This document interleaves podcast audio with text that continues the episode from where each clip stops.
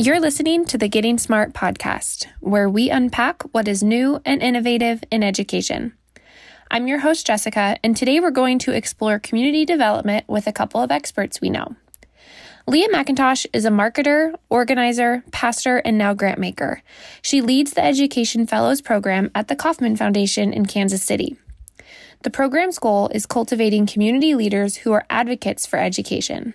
It's a nine month opportunity for 37 civic and faith leaders to learn and travel together. The Getting Smart team had the opportunity to plan and facilitate several site visits with the Ed Fellows. After Lia's remarkable story from marketing to ministry, Tom and Lia discuss what's been called the Lawndale Miracle. It's the transformation of a low income community in West Chicago. It's a great story of patient and persistent community development sparked by Wayne Coach Gordon and Lawndale Christian Development Corporation. Tom and Lia recently visited Coach in Lawndale and were fortunate enough to see what he is building with CCDA. In today's podcast, you'll hear snippets from Coach himself from that visit. Hey, Lia McIntosh, welcome to the Getting Smart podcast. Good morning, and thanks for having me. Did uh, you grow up in Missouri? I did. I grew up in St. Louis, Missouri. Born and raised there. why uh, why did you decide to study business at Mizzou? Well, um, Mizzou, first off, is our flagship campus in the state. So it was accessible and they were providing scholarships. And the business school was one of the programs that was available. My mom also worked in business as a salesperson in the transportation industry. And I would see her leave home every morning with a briefcase and a suit on, and she looked fantastic. So I thought that might be a fun career and decided to study business. Uh, by the way, did you grow up Methodist? I did not. I grew up Lutheran, Missouri Synod. No kidding. Which... I married. Uh, I married a Missouri Synod Lutheran. We'll we'll come back to that in just in just a minute. Um, how how did you get the internship at Procter and Gamble? In high school, there was a program called Inroads. It still exists today. It's a nonprofit organization founded in 1970 by a gentleman in Chicago. And his vision was to provide um, talented minority youth an opportunity to engage with business and industry and thus become community leaders and to create a diverse workforce that program recruited kids in high school and stayed with them for six years. So, wow. starting in my junior year in high school, we did Saturday school to learn the, what we call soft skills today about being in a business environment, and also took academic classes to make sure we were strong. Through that program inroads they matched us with companies to become interns. And that company just happened to be procter and gamble in st louis as a junior in high school. And i worked with them all through college in the summers and my senior year in high school before going to college wow that's a great opportunity and that led to a job after college right it did. I stayed with Procter and Gamble for 12 years in sales and marketing after college before leaving and then going on to seminary. Uh, was that a great experience at uh, P&G? A great company, wonderful yeah. people and it gave me a foundation for for leadership for understanding systems. So it was wonderful training ground. Uh, my in my role i traveled about 75% of the time. Wow. and after a while that that lifestyle was was tough and my husband and i decided um, to settle down a bit. And so i transitioned at that point. But a great company and i still have quite a bit still invested with procter and gamble so i hope it continues to do well Seems like you had a great career. So why seminary? Well, at, at the point in my early 30s, as I began to settle down a bit, had gotten married at that point, I, I found myself asking, uh, what do I do want to do with the rest of my life? And really sensed that I needed to go on a personal journey. And one of the quotes that struck me at that time was from Mahatma Gandhi. And he said the best way to find yourself is to lose yourself in the service of others. And for me, that connected with my faith and with ministry. The church we attended at that time, our pastor was Emanuel Cleaver, who's now Congressman Cleaver, U.S. Congressman serving our district. He was the pastor and a congressman. And I thought, wow, that's leadership. So I followed those footsteps to some extent and went on to St. Paul School of Theology, that was right in Kansas City, and became a pastor and pastored churches for 10 years before before transitioning. That was in the uh, Methodist uh, denomination, right?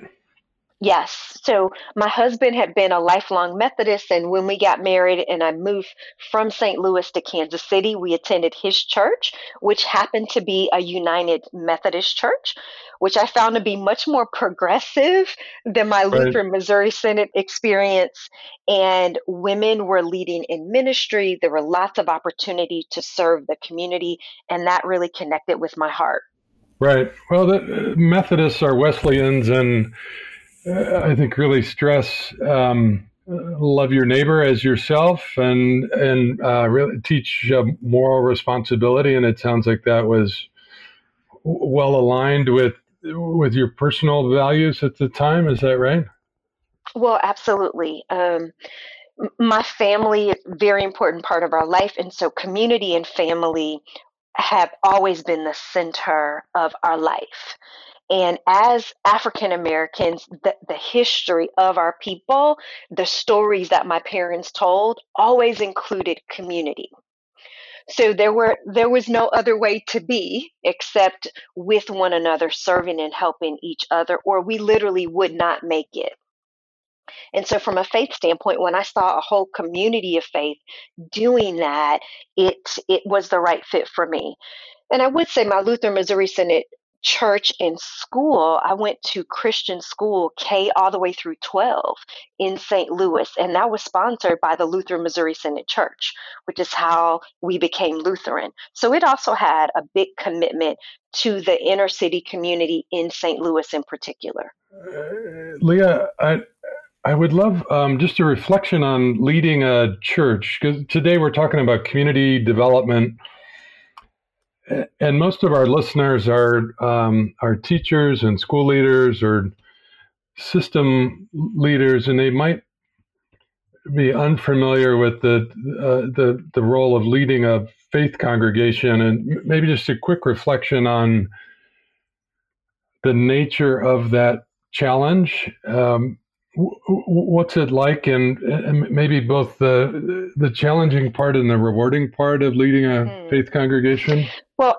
as an ordained pastor we take a vow a lifetime commitment to to the principles of our faith and uh, being ordained to lead includes four things we lead in word, which means the, the words we speak. Most people think about preaching on a Sunday, so that is important sacrament, which for us is Holy Communion and it's baptism. So it's inviting people into a way of life of discipleship. It's the third is order, which is we vow to help order and organize the church, which was very much like my business experience, um, and service.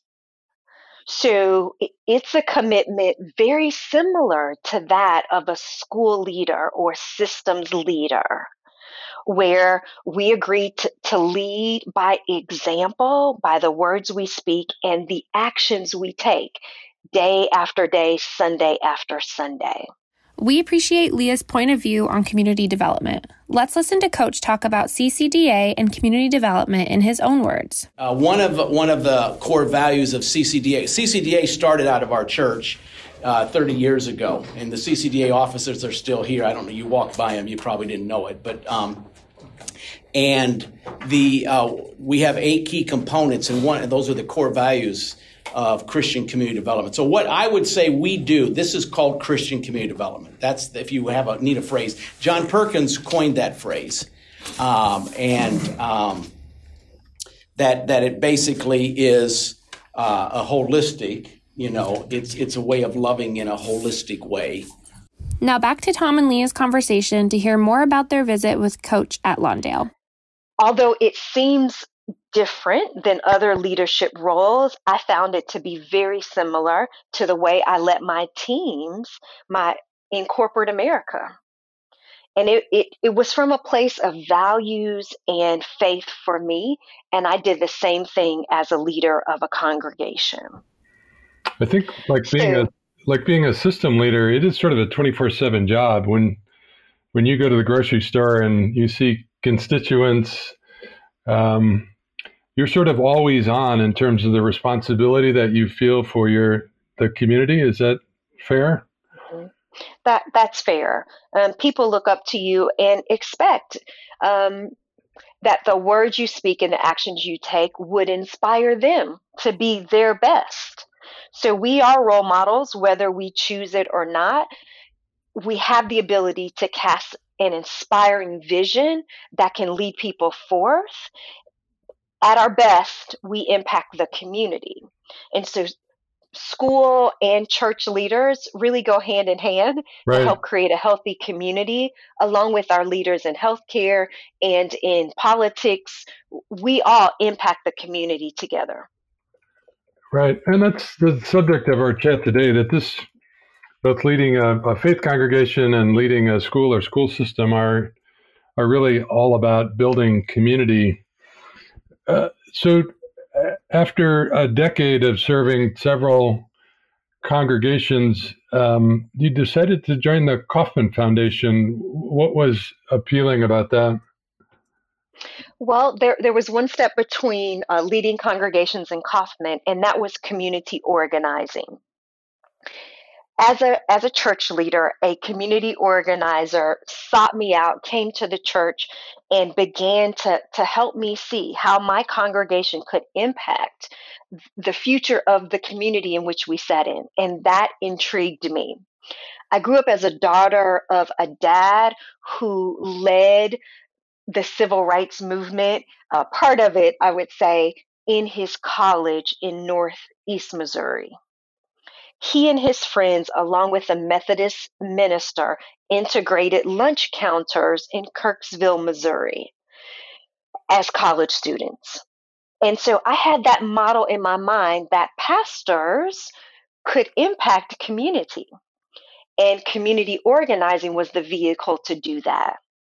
So as I got a sense of my next calling, it was to be even more intentional about community organizing and, and impacting community collectively.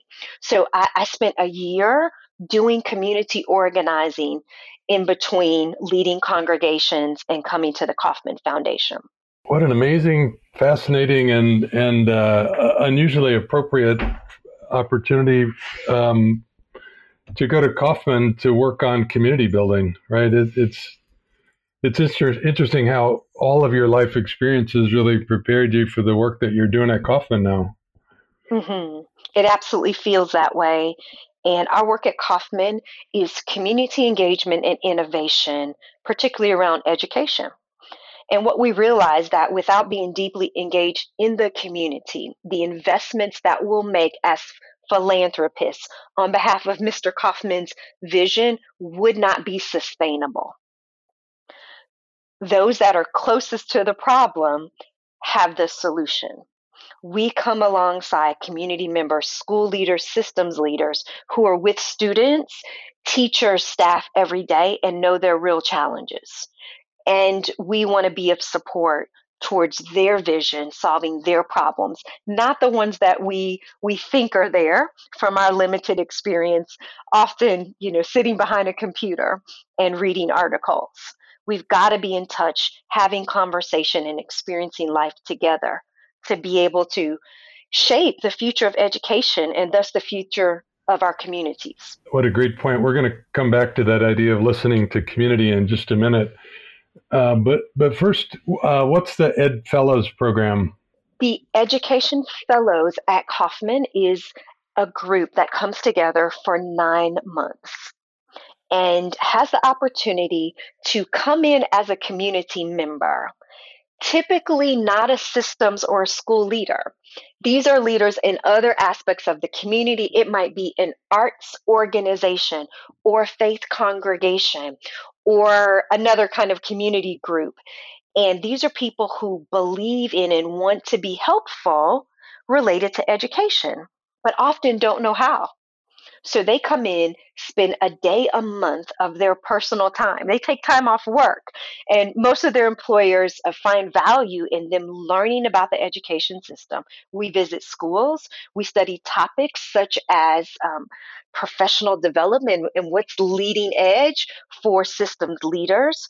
And then we go back out and advocate for quality education we have members that have come out of the education fellowship at Kauffman and run for school board, begin to participate in their PTA and take leadership roles.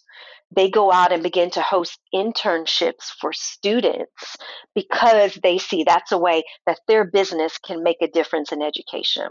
So, our vision is to continue to cultivate people within the Kansas City region who are advocates outside of their day to day work for education.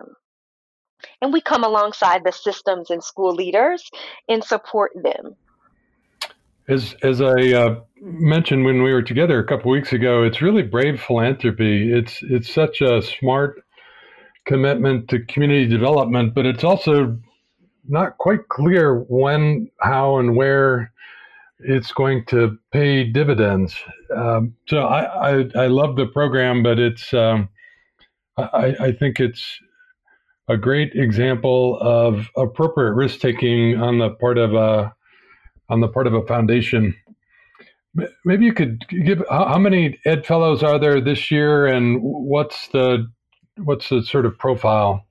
There are 37 Ed Fellows, in the 2019 20 class. That'll be wrapping up in May, and the next class will start in September. So each year we plan to have about 30 people at this point who stay with us for nine months, meeting once a month. It's a mixture of faith leaders and what we call civic leaders.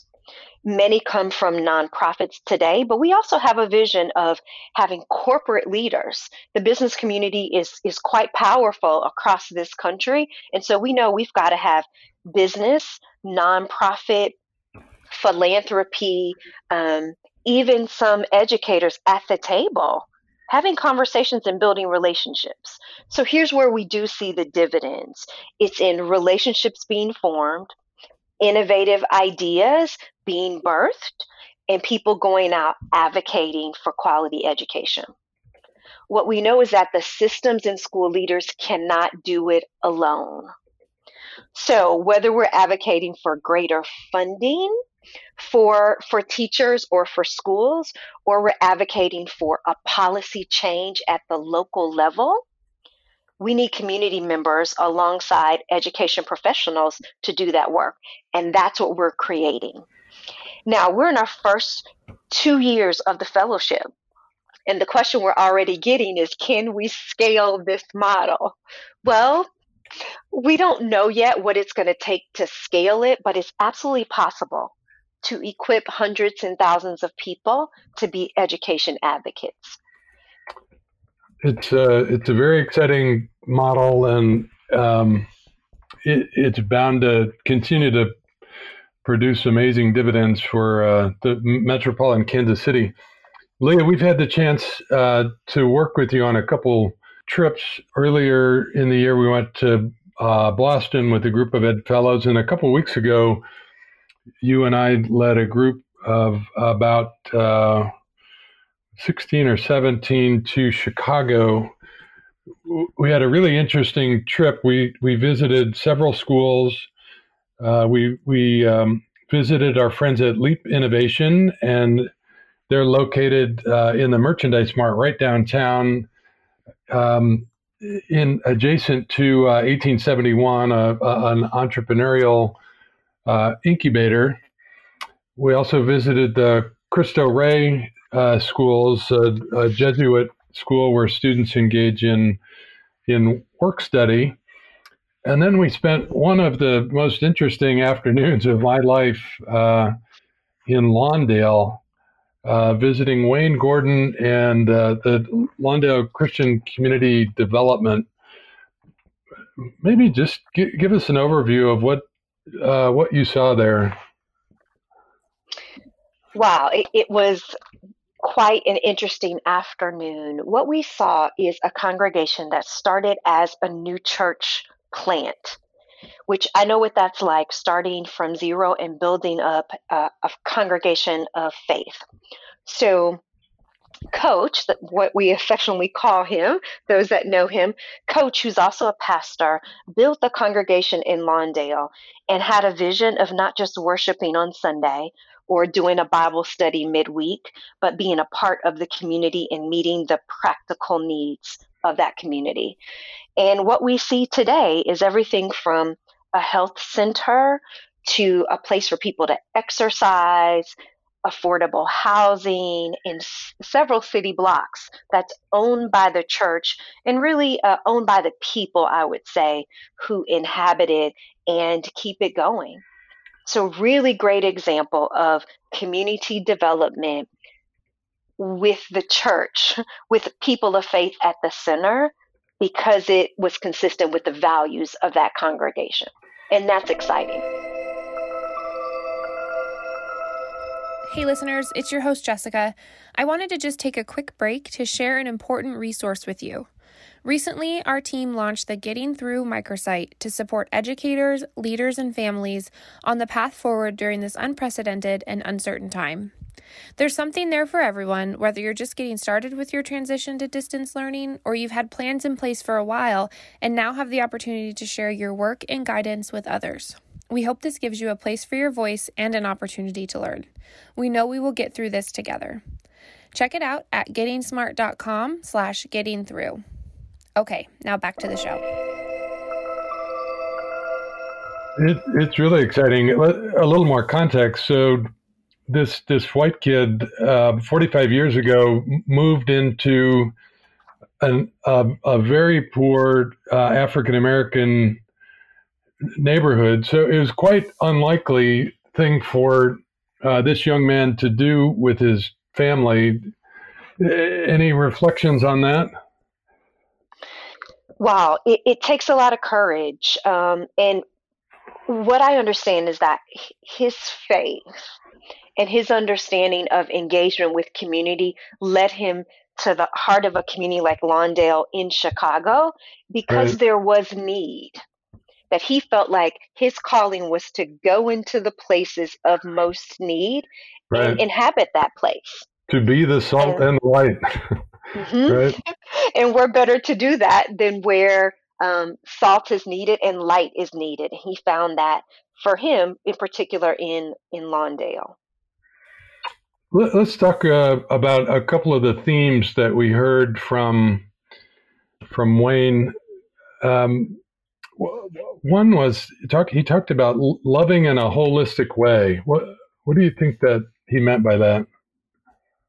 Well, it, it was very obvious when we saw the health center, which was a half a block long, that provided care to community members for a very affordable rate it was very apparent when we saw people working out in the health facility right there in their community. When he talked about his partnerships with schools, it was clear that love was an action word or is an action word that's demonstrated in making sure people's needs are met and their hopes and aspirations became attainable whether it was finding a job or navigating the criminal justice system. Um, as a pastor, he shared a story of how he used his privilege as a white man to go to court and advocate on behalf of black and brown folks that find themselves before a judge. And he knew being white, being a man, having a suit on was a way that he could advocate for justice. Yeah, look, and so I mean, that's just, uh, love. Uh, a, it, it is right. Uh, I want to just add a, a footnote to that that uh, they have a staff of about eight uh, pastors at Lawndale, and they have a commitment to serve their community. One example is visiting every person who's in the hospital every day. And and coach said um, that may not be me, but if you're in our congregation and you uh, have a run in with the law and you're going to be in court, it's very likely that it will be me uh, and in suit and tie, using every possible advantage that I, I can. So that just the way that he was trying to be strategic about using their collective resources to do good uh, for his community, I thought was uh, what was interesting and insightful. Mm-hmm. Talk, Lia, talk a little bit about empowerment. That seems to be an important theme in that community. Well, he quoted that you never empower people if you give them something for free. And what I interpreted there, and as he talked more about it, the role of the church is not just to give handouts to people in the community. And, and, what that does, he explained, is that creates a permanent underclass where there are folks who are in need and others that provide for that need. Now, we know in times of crises, people need help. And longer term, empowerment becomes the justice, it becomes the most loving act where people not only have immediate needs met, but they invest in the community and they become owners. And thus they have power to change what needs to be changed. And so as we think about the community, um, owning homes, owning businesses, being entrepreneurs are all part of empowerment, not just receiving handouts. And that was really intriguing. And we don't always hear that from faith leaders so clearly. So that encouraged me a lot. Yeah, I, we were reflecting earlier that there's, there's really a business model behind uh, everything um, uh, there on on Ogden Street. You know, there's a, a pizza parlor and a dental clinic and uh, the urgent care clinic and eye clinic, uh, but there's a business model behind each one of those, and you know, it's coach's sense that, uh, as you said, that's long-term justice. That's um, creating sustainable community assets. It, it, it creates a sense of dignity for people it's it's also related to this idea of ownership. And Coach talked about his friend John Perkins when he he he told the story that you can give a man a fish, uh, but it's better to teach him how to fish. And then John Perkins said, "Yeah, but it's also important to know who owns the pond. That this idea that ownership is really important, and that that insight from Perkins." Uh, led Lawndale to become really active in uh, re renovating houses, even building new houses, um, in trying to facilitate low cost mortgages to try to create a generation of home owners. Uh, I thought the link between ownership and empowerment was a, uh, an interesting one. We love the idea of ownership and empowerment and bringing the sense of community back to Lawndale. Coach has been committed to this mission for decades. Let's listen to his story of moving to Lawndale in 1975 and why he also believes in the importance of committing to place. I got here in 1975. Dr. King moved here in 1966. Now, in 1966, there was still 100,000 African Americans here, but between 1960 and 1980, the population was cut in half. Now, William Julius Wilson, I don't know if you know that name, but he's an African American sociologist, used to be at the University of Chicago, then he, then the Harvard stole him from us. But he, he wrote, he wrote on poverty. He's the one that coined the phrase, the permanent underclass. His whole study of that was North Lawndale. And he watched what happened. One of the negative effects of the civil rights movement, and everything has a pro and con, but there, there, there was a, you know, can you say there was a negative uh, thing? Well, it created what in William Julius Wilson's terminology, it created in America a permanent underclass. because prior to 1965 in the, in the civil rights legislation, African Americans had to live in Lawndale. They had no, they had no choice.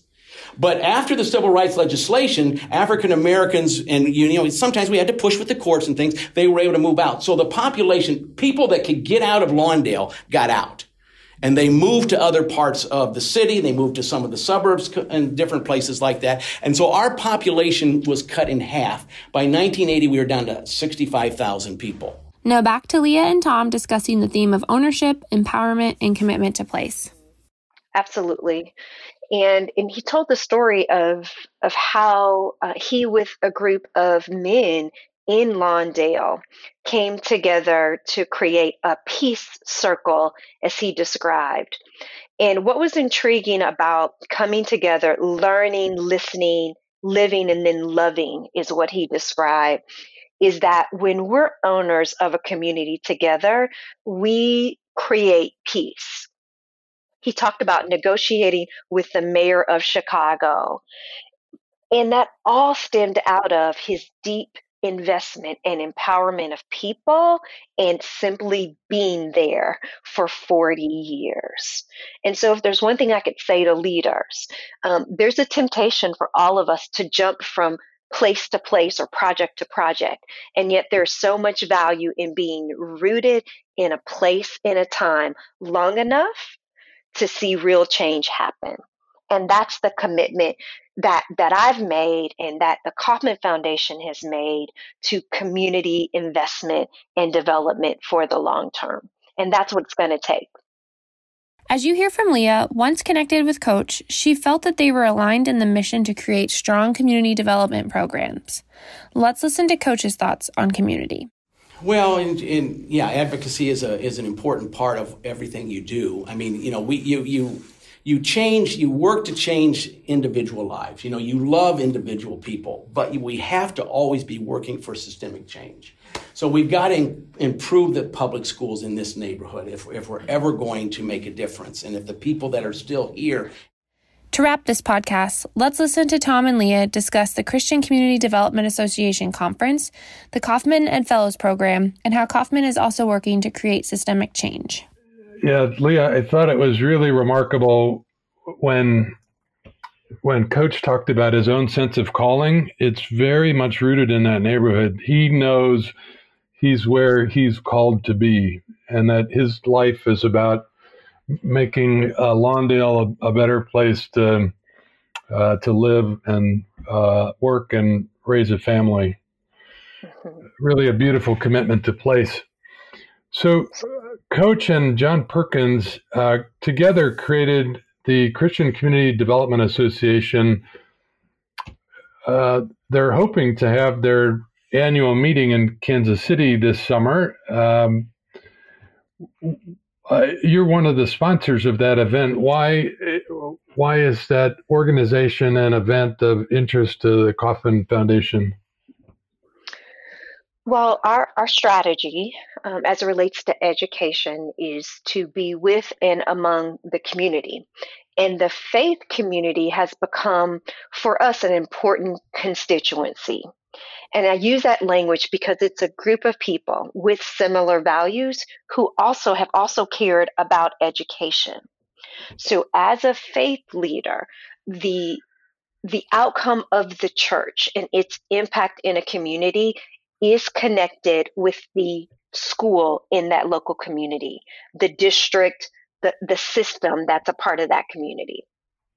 And so we know, uh, because our fate is connected, that as a foundation, engaging with the faith community is smart philanthropy.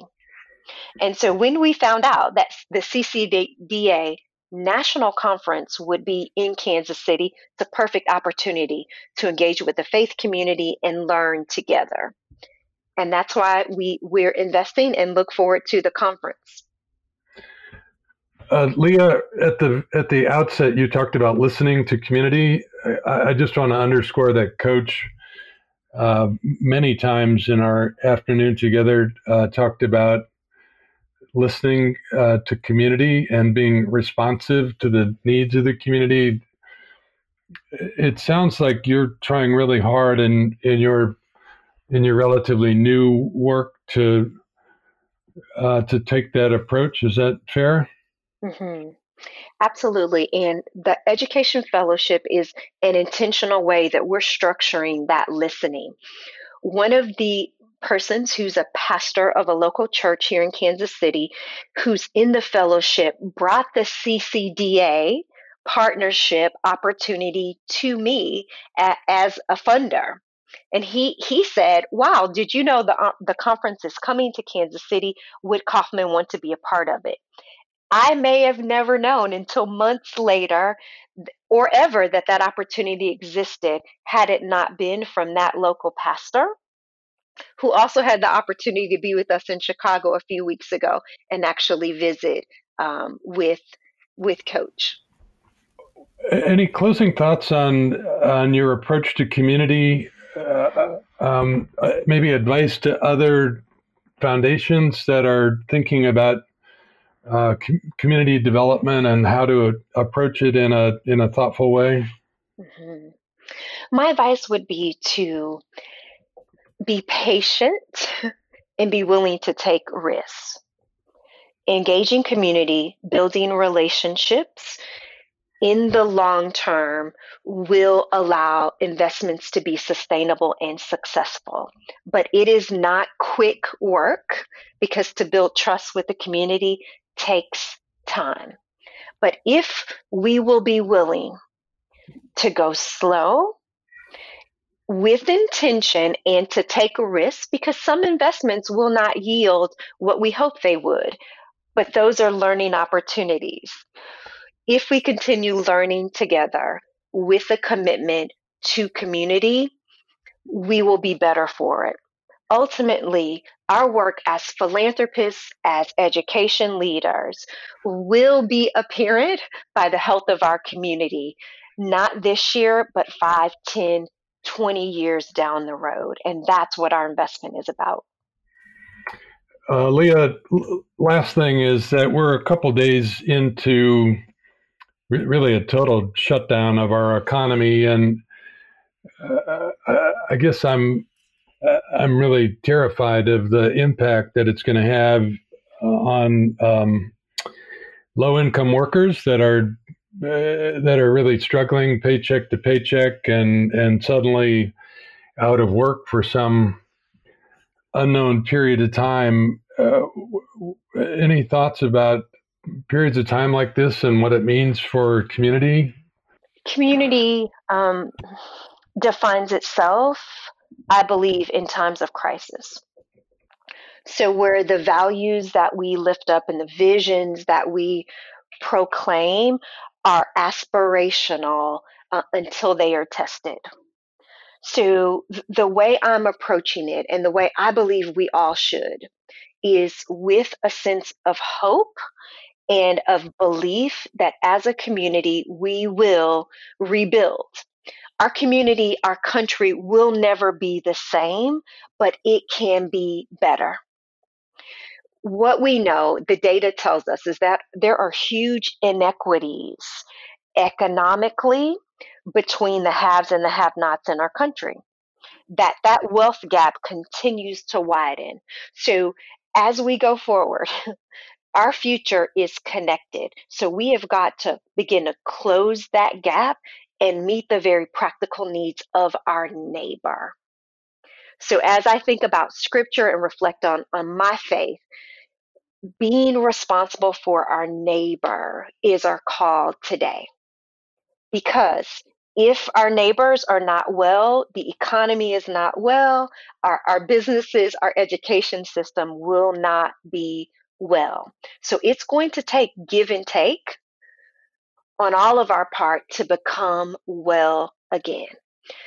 We are one. We are not separated. We are one community, we are one people, and it's going to take sacrifice and helping by us all. And that means policy and practice change, and also just the way we do life will be quite different going forth, I believe. Lia McIntosh, we, we really appreciate the community building that you're doing in this chapter of your life. You're doing it from the Kauffman Foundation as a philanthropist, but we appreciate your all the different ways that you've been a community leader through um, through business and uh, through your work in in uh, faith communities. Thanks for joining us on the Getting Smart podcast. Thank you, Tom, and for the work of Getting Smart and our partnership and ability to have conversations and, and think about ways we can be helpful. I am grateful.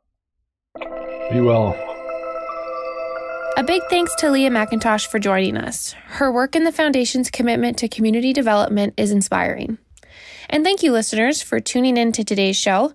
We hope you learned something valuable and share it with someone in your network. We also hope you're subscribed to the show so you don't miss out on any future or bonus episodes. So just go ahead and hit that little subscribe button before you go on to your next favorite podcast.